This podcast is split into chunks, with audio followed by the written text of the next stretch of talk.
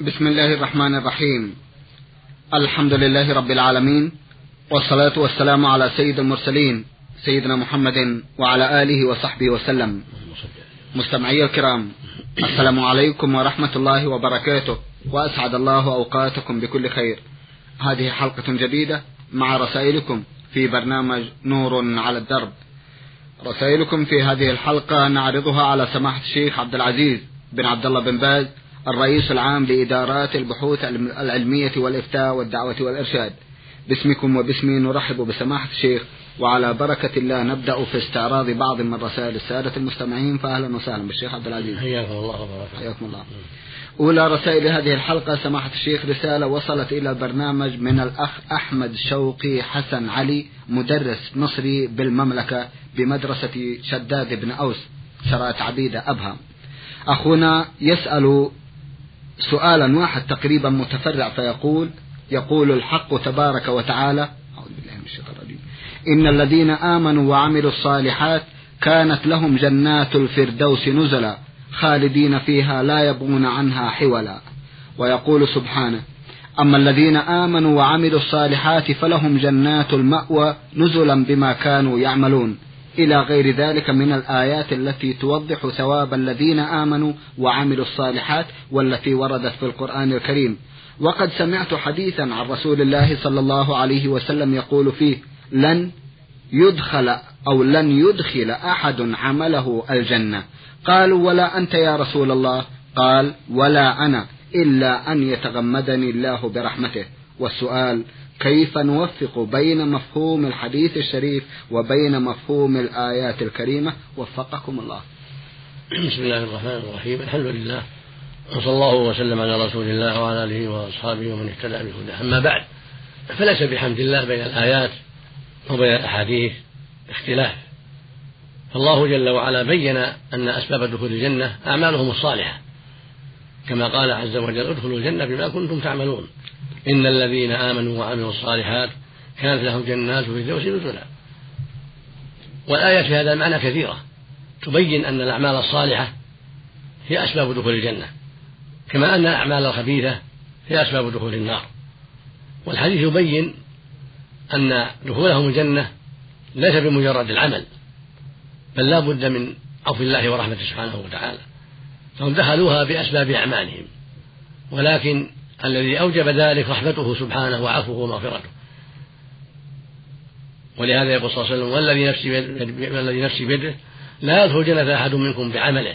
قالوا ولا أنت يا رسول الله. قال ولا أنا. إلا يتغمدني الله برحمته وفضله فالباء هنا باب العوض. ليست عوض العمل ولكنه مجرد رحمة الله وعفوه سبحانه وتعالى حصل بذلك قبول العمل ودخول الجنة والنجاة من النار. فهو الذي تفضل بالقوة على العمل ويسر العمل وأعان عليه. فكل خير منه سبحانه وتعالى.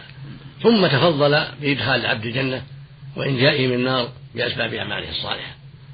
فالمعول على عفوه ورحمته لا على عمل العبد. فعمل العبد لو شاء الله جل وعلا لما كان هذا العمل ولما وفق له. فهو الذي وفق له وهدانا سبحانه وتعالى فله الشكر وله الحمد جل وعلا فدخولهم الجنة برحمته وفضله ومغفرته لا بمجرد أعمالهم بل أعمالهم أسباب والذي يسرها وأوجب دخول الجنة ومن بذلك والله وحده سبحانه وتعالى. نعم. جزاكم الله خيرا. نعود في هذه الحلقة إلى رسالة الأخت فاتن سعيد من الجمهورية العراقية بغداد. أختنا سبقا عرضنا بعضا من أسئلتها في حلقة مضت وها نحن نعود إلى بقية الأسئلة. تقول في سؤالها لهذه الحلقة لدي كتاب يسمى ضياء الصالحين فيه جميع الصلوات والتسابيح والأدعية إلى آخر. بجميع الأيام والشهور. ولكل يوم توجد صلاة اليوم والليلة وأنا أصليها جميعها دون استثناء. فهل ما جاء في هذا الكتاب صحيح؟ وهل صلاتي صحيحة؟ أفيدونا أفادكم الله. هذا الكتاب لم نقف عليه. ولا نعرف ما اشتمل ما اشتمل عليه من الأحاديث الصحيحة وغيرها. ولكن سنة الرسول صلى الله عليه وسلم وضحت ما ينبغي أن يعمله المؤمن في ليله ونهاره. فصحت عن رسول الله صلى الله عليه وسلم الحديث بما كان يعمل عليه الصلاة والسلام وبما أمر الله به العباد وشرعه لهم. فمن ذلك سنة الضحى. كان صلى الله عليه وسلم يوصي الكثير من أصحابه بسنة الضحى. هي سنة مؤكدة وربما صلاها وربما تركها عليه الصلاة والسلام. وقد صلاها يوم الفتح ثمان ركعات. وقالت عائشة رضي الله عنها كان يصلي الضحى أربعا ويزيد ما شاء الله. وأوصى أبا هريرة وأبا الدرداء بصلاة الضحى. وقال عليه الصلاة والسلام لما ذكر الصدقة عن السلاميات وأن على كل سلام من الصدقة وأن بكل تسبيحة صدقة وكل تحميد صدقة وكل تهليل صدقة وكل تكبير صدقة وأمر بالمعروف صدقة ونهي عن المنكر صدقة إلى آخر الحديث قال ويكفي من ذلك ركعتان تركعهما من الضحى فصلاة الضحى مؤكدة وفيها خير عظيم وأقلها ركعتان وإذا صلى أربعا أو ستا أو ثمانا أو أكثر من ذلك فكله خير. كذلك ما بعد الظهر كله محل صلاة ويستحب له يصلي قبل الظهر أربعا وبعدها أربعا وهذا عام للرجال والنساء جميعا. والراتبة أربع قبل الظهر وثنتان بعدها هي راتبة أربع قبل الظهر وثنتان بعدها. كان يحافظ عليها النبي صلى الله عليه وسلم. وقال عليه الصلاة والسلام من صلى أربعا قبل الظهر وأربعا بعدها حرمه الله على النار. إذا صلى أربعا قبلها وأربعا بعدها فهذا خير وفيه فضل. كذلك العصر يقول عليه الصلاة والسلام رحم الله امرأ صلى أربعا قبل العصر. صلاة أربع قبل العصر فيها فضل أيضا. كذلك بين كل أذانين يصلي ركعتين. بين كل أذان صلاة بين كل أذان صلاة بين كل أذانين صلاة. ثم قال لمن شاء. لئلا يظن أنها واجبة. فيستحب أن يصلي بين الأذانين. ما تيسر. وكذلك بعد المغرب ركعتان لا يصلي بعد بعد المغرب ركعتين بعد العشاء ركعتين راتبة. كان النبي يحافظ عليها صلى الله عليه وسلم ثنتين بعد المغرب وثنتين بعد العشاء. وإذا صلى زيادة على ذلك بين المغرب والعشاء فكله خير لو صلى مئة ركعة كله خير الحمد لله. وهكذا بعد العشاء كان يتهجد عليه الصلاة والسلام. ربما أوتر من أوله ربما أوتر من وسطه وربما أوتر من آخره. واستقر وتره صلى الله عليه وسلم في آخر حياته في آخر الشهر عليه الصلاة والسلام في السحر يعني في آخر الليل. وهو أفضل. وقد قال عليه الصلاة والسلام من خاف أن لا يقوم آخر الليل فليؤتى أوله ومن طمع أن يقوم آخر الليل فليؤتى آخر الليل فإن صلاة آخر المشهورة فذلك أفضل. فالليل كله محل تهجد ومحل عبادة. وكان عليه الصلاة والسلام يصلي في الغالب إحدى عشرة ركعة في الليل بعد العشاء والغالب في آخر الليل إحدى عشرة ركعة. يسلم من كل اثنتين عليه الصلاة والسلام ويؤتي بواحدة وربما أوتر بثلاثة عشرة وربما أوتر بأقل من ذلك كالسبع والخمس. فالمؤمن مخير وهكذا المؤمنة. إن صلى واحدة أجزأت في الوتر بعد العشاء وإن صلى ثلاثة فهو أفضل وإن صلى خمسة فهو أفضل وهكذا. هذه الصلوات المشروعة في الليل والنهار من النافلة غير الفريضة. فأنت أيها الأخ في الله سمعت الآن ما جاءت في السنة عن رسول الله عليه الصلاة والسلام في الصلوات النوافل؟ نعم. فإذا كنت تصلي مثل هذه الصلوات هذا خير عظيم. غير الفريضة أما الفريضة معلومة الظهر أربع والعصر أربع والمغرب ثلاث والعشاء أربع والفجر اثنتان سوى السنة الراتبة هذه الصلاة الفريضة. نعم.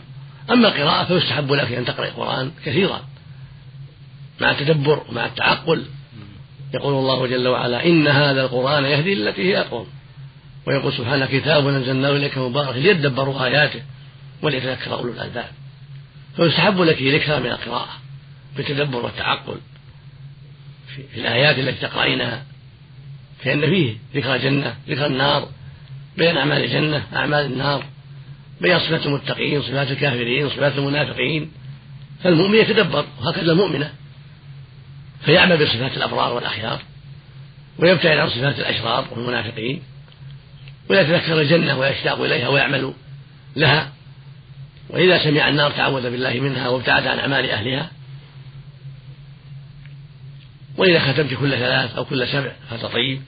أو كل عشر أو كل خمسة عشر أو كل شهر كله طيب.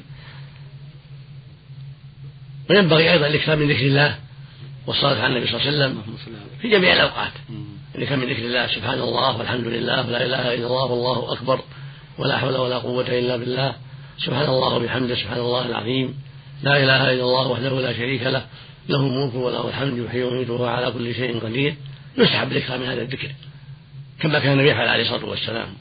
والله يقول جل وعلا يا أيها الذين آمنوا اذكروا الله ذكرا كثيرا وسبحوا بكرة وأصيلا. ويقول جل وعلا في كتابه العظيم فإذا قضيت الصلاة فانتشروا في الأرض وابتغوا من فضل الله واذكروا الله كثيرا لعلكم تفلحون. ويقول لما عدت صفات المؤمنين قال والذاكرين الله كثيرا والذاكرات أعد الله لهم مغفرة وأجرا عظيما.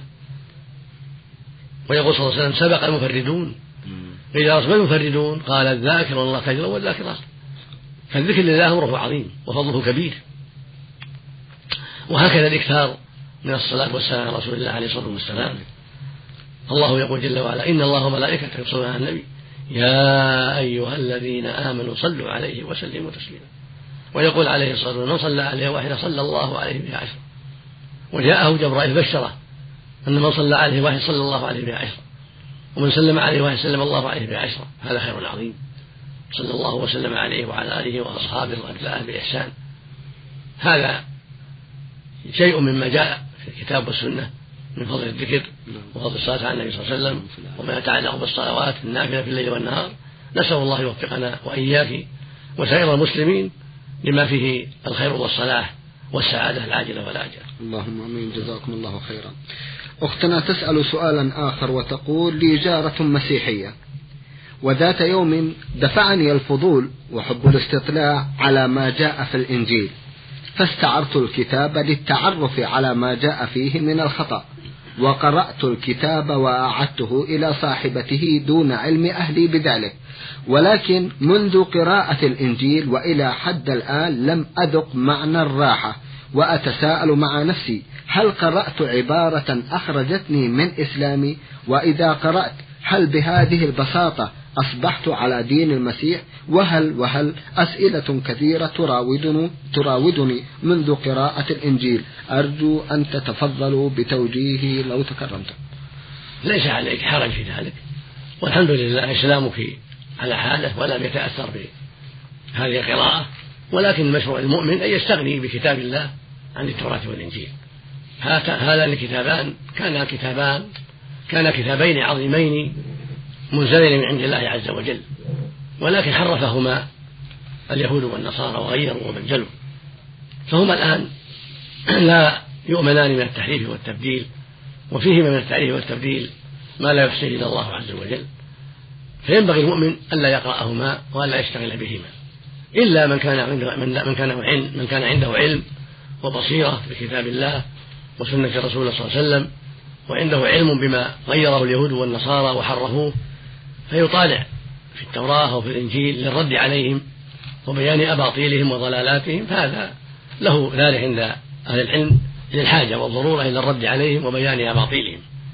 أما عامة المسلمين وعامة طلبة العلم فليس لهم حاجة في ذلك فلا ينبغي لهم الاشتغال بهذين الكتابين ولا مراجعتهما ولا قراءتهما. وأنت بحمد الله ما دمت لم تعتري بذلك وإنما قرأت فيه ثم رد رددته على صاحبته فليس عليك شيء. إنما يضرك لو فعلت شيئا مما يأمر به الإنجيل أو يدعو إليه الإنجيل مما يخالف شرع الله سبحانه وتعالى. أما مجرد الاطلاع فلا يضرك ولكن ننصحك بترك ذلك في المستقبل. الرسالة التالية من مكة المكرمة بعث بها أخونا محمد عبد الحميد محمد حاتم من لوائب. أخونا يقول يوجد في قريتنا امرأة تدعي بأن روحها تسرح في المقابر ليلة كل خميس وجمعة أثناء منامها وتقول إنها تنظر موت المسلمين. وكل امرئ بما كسب رهين. ومع ذلك فإنها تنظر الرجل أو المرأة الذين كانوا يعيشون على ظاهر الأرض وانتقلوا إلى عالم الآخرة. فإن كان الرجل في الدنيا قاطعا للصلاة أو آكلا لأموال الناس بالباطل فإن هذه المرأة تنظره وهو يعذب في الآخرة. والرجل الصالح في الدنيا تقول إنه في الآخرة مع الصالحين علما أن هذه المرأة تزعم وتقول إنها محملة أمانة من الموتى لأهلهم في الدنيا أن يسددوا عنهم ديونهم أو السرقات فإنهم يعذبون بها في قبورهم. وفعلا فإن أهل الميت يقضون ديون موتاهم. وفي المرة الثانية تأتي هذه المرأة وقد خفف عنهم العذاب كما تزعم. سؤالي افتونا عن رأي هذه المرأة وغيرها من النساء اللائي يدعين هذه الأقاويل هل هو حق ما ذكر في سؤالي أم أنه كذب وخرافات؟ جزاكم الله خيرا. هذا وأمثاله لا يعتمد عليه ولا يجوز تصديقه ولا الاعتبار به من كل الوجوه فإنها قد ترى بعض الرؤيا وتصدق في بعض الرؤيا وقد ترى رؤيا غير صادقة وقد تكذب في رؤياها. وقد يخيل لها الشيطان أشياء لا صحة لها ولا ولا وجود لها. فالحاصل أن هذه المرائي التي تدعيها يدعيها بعض الناس أو يدعيها بعض النساء كل ذلك لا يجوز الاعتماد عليه. لا في قضاء الديون ولا في السرقات ولا في غير ذلك. ولكن إذا كانت امرأة صالحة قد ترى مرائي صالحة وتصدق فيها. فمثل ما أخبر النبي صلى الله عليه وسلم الرؤيا الصالحة جزء من ستة وأربعين من النبوة. ويقول صلى الله عليه وسلم ذهبت النبوة وبقيت المبشرات وهي الرؤيا الصالحة يراها المسلم أو ترى له فالرؤيا الصالحة من الرجل الصالح لها شأن ولا قيمة لكن لا يعتمد عليها في تشريع أمور في إيجاب أمور أو تحريم أمور أو تكليف أهل الميت بكذا أو تحميلهم كذا أو ما أشبه ذلك. لا لأن هذه المرائي قد تصدق وقد تكذب وقد يكون الرائي صالحا وقد يكون غير صالح وقد يكون لبس عليه وقد تأتيه الشياطين فتخيل إليه أشياء. يزعم أنه رآها في النوم فالمقصود أن هذه المرائي وأشباهها لا يعول عليها ولا يعتمد عليها في أن فلان يعذب أو فلان ينعم أو فلان عليه دين يوفى عنه أو فلان ليس عليه دين أو ما أشبه ذلك لكن أهل الميت ينبغي لهم يراعوا ميتهم إن كانوا يعلمون عليه شيئا من الديون أو من تركته أو من مالهم إذا أعانهم الله على ذلك وهذا عمل طيب. وإذا كان قد سرق سرقة من الناس يعرفونها أدوها عنه من مال إن كان له مال. وإن كان ما له مال وأدوا عنه فجزاهم الله خيرا. المقصود أن أهل الميت يلاحظون ميتهم فإن كان عليه ديون أو حقوق للناس أدوها من تركته أو أدوها من مال إن كان عند التركة واحتسبوا الأجر في ذلك أو عنده مال ولم يسمح الورثة فإذا أدى عنه بعض أحبابه وبعض أصحابه احتياطا فهذا حسن. وأما الاعتماد على هذه المرائي فلا يعتمد عليه طيب. رسالة وصلت إلى البرنامج من الرياض باعثها أخونا علي محمد حيدر. أخونا رسالته مطولة وكتبها بأسلوبه الخاص وملخصها أنه يعيش مع زوجة يمتدحها كثيرا. ولكنها سبق وأن تزوجت رجلا قبله ويرجو أن تكون زوجة له في الآخرة نظرا لما لمسه منها من حسن العشرة. ويسأل سماحة الشيخ هل المرأة إذا تزوجت رجلين في الدنيا مع من تكون في الآخرة؟ ليس هناك نص يدل على أنها تكون لفلان أو فلان. ولكن يروى في بعض الأحاديث التي فيها بعض الضعف أنها إذا كانت تزوجت رجالا عدة فإنها تخير يوم القيامة. فتختار أحسنهم خلقا. لكن هذا الحديث ليس بصحيح لا يعتمد عليه بل في سنده ضعيف. والعلم عند الله عز وجل هل تكون للأول أو للآخر أو للأوسط؟ الله أعلم بها سبحانه وتعالى. أما هذا الحديث فإن فيه أنها تخير هي فتختار أحسنهم خلقا. لكن ليس ب... ليس هذا الإسلام بمعتمد وليس بصحيح حتى يقال به. ولكن الحقيقة أنها إلى الله سبحانه وتعالى. هو الذي يعلم من تكون له. ولا شك أنها إذا كانت تعلم أن فلان كان أحسن عشرة لها وكان أقوى بحقها وكان أنفع لها وكان أحسن خلقا فهو حري بأن يختارها وتختاره في الآخرة في الجنة. نعم. هو حري بذلك وهي حرية بذلك. فينبغي لكل زوج أن يتقي الله في زوجته وأن يحسن عشرته. وأن يحسن خلقه وأن يؤدي حق الأهل حتى لا, لا يكون عليه تبعة يوم القيامة وحتى يبرأ من عهدتها وربما كان ذلك من أسباب اختيارها له يوم القيامة إذا كان ذات أزواج. والله المستعان. المستعان. رسالة وصلت إلى البرنامج من الخرطوم. السودان باعثها أحد الإخوة من هناك يقول عبد الهادي بشير من قوات الشعب المسلحة. أخونا يسأل ويقول ما حكم الإسلام في الاحتفال بالمولد النبوي الشريف؟ أفيدونا أفادكم الله. الاحتفال بالمولد؟ قد كتب فيه العلماء وأوضحوا حكمه وبينوا أن الاحتفال بالموالد بدعة لا أساس لها في الشرع. وكتبنا في هذا كتابات منذ سنوات كثيرة وبينا أن الاحتفال بالمولد من البدع التي أحدثها الناس. وأول من أحدثها فيما ذكر بعض المؤرخين هم الفاطميون الشيعة الرافضة المعروفون حكام مصر والمغرب المئة الرابعة والخامسة. هم أول من أحدث هذه المئة الرابعة. أحدث احتفالا بمولد النبي صلى الله عليه وسلم. وبمولد فاطمة والحسين والحسن وبمولد حاكمهم. ثم تتابع الناس في ذلك وأحدثها جماعة من المسلمين في كثير من الدول. الإسلامية تقليدا لمن قبلهم. ولله فالنبي صلى الله عليه وسلم لم يفعل ذلك ولم يأمر به. وهكذا أصحابه رضي الله عنهم وأرضاهم. الخلفاء الراشدون لم يفعلوه. وهكذا بقية أصحابه رضي الله عنهم لم يفعلوه. وهكذا أصحاب القرون المفضلة في القرن الثاني والثالث لم يفعلوه. وإنما حدث في القرن الرابع كما تقدم. والذين أحدثوه هم الشيعة هم الرافضة. ليسوا بقلوة في هذا ولا في غيره. الذي ينبغي للمؤمن أن يتأسى أن يتأسى بأصحاب النبي صلى الله عليه وسلم وأن يسير على نهجهم في عدم إحداث البدع؟ ومن ذلك المولد فإنه ليس له أصل في الشرع. وحب النبي صلى الله عليه وسلم وتذكر وتذكر سنة أمر مطلوب دائما. فينبغي للمسلمين دائما أن يذكروه صلى الله عليه وسلم وأن يتبعوا سنته ويعظموها ويشجعوا عليها ويدعوا إليها في كل في كل وقت في دروسهم وفي خطبهم وفي مدارسهم وفي معاهدهم وفي غير ذلك. هكذا شرع الله له سبحانه وتعالى. وقد رفع الله ذكره وشرع للعباد اتباع سنته وتعظيم أمره ونهي عليه الصلاة والسلام. اللهم صل عليه. فهو ينادى بذكره كل يوم خمس مرات في الأذان وفي الإقامة أشهد أن محمدا رسول الله. والمسلمون يصلون عليه ويشهدون له بالرسالة في كل صلاة مرتين في الظهر والعصر والمغرب والعشاء مرتين الشهد الأول والشهد الأخير. وفي الفجر وفي الجمعة كذلك وفي صلواتهم النافلة يشهدون أنه لا إله إلا الله وأن محمدا رسول الله. فهو صلى الله عليه وسلم مذكور بالمسلمين مذكور بين المسلمين في صلواتهم وفي أذانهم وفي إقامتهم وفي غير ذلك. فليس بمنسي حتى يحيى له مولد. هو مذكور دائما عليه الصلاة والسلام. فالواجب على المسلمين أن يتبعوا سنته وأن يعظموا أمره ونهيه وأن يكتفوا بما شرع وأن يحذروا البدع. فقد قال عليه الصلاة والسلام من عمل عملا ليس عليه أمره فهو رد. وقال عليه الصلاة والسلام من أحدث في أمرنا هذا ما ليس منه رد. يعني مردود. وكان يقول في خطبة يوم الجمعة عليه الصلاة والسلام أما بعد فإن كرر الحديث كتاب الله. وكان الهدي هدي محمد صلى الله عليه وسلم.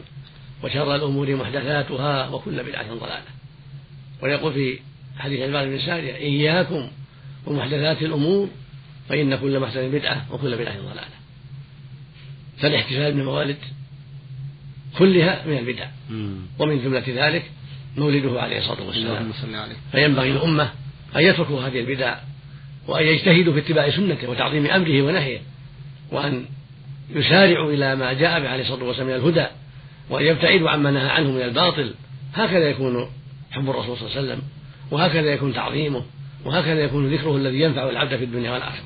لا بالبدع والخرافات وقد نبه جماعة من العلم على هذه البدعة كالشاطبي وشيخ الإسلام ابن تيمية وجماعة آخرين نبهوا على هذه البدعة وبينوا أنها خطأ وأنها محدثة. فينبغي للمسلمين دائما ترك البدع والحذر منها والتواصي بإحياء السنة والاستقامة عليها واتباعها والحذر مما خلفها. نسأل الله للجميع التوفيق والهداية.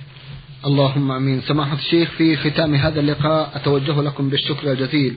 بعد الله سبحانه وتعالى. على تفضلكم بإجابة السادة المستمعين وآمل أن يتجدد اللقاء وأنتم والمستمعون على خير.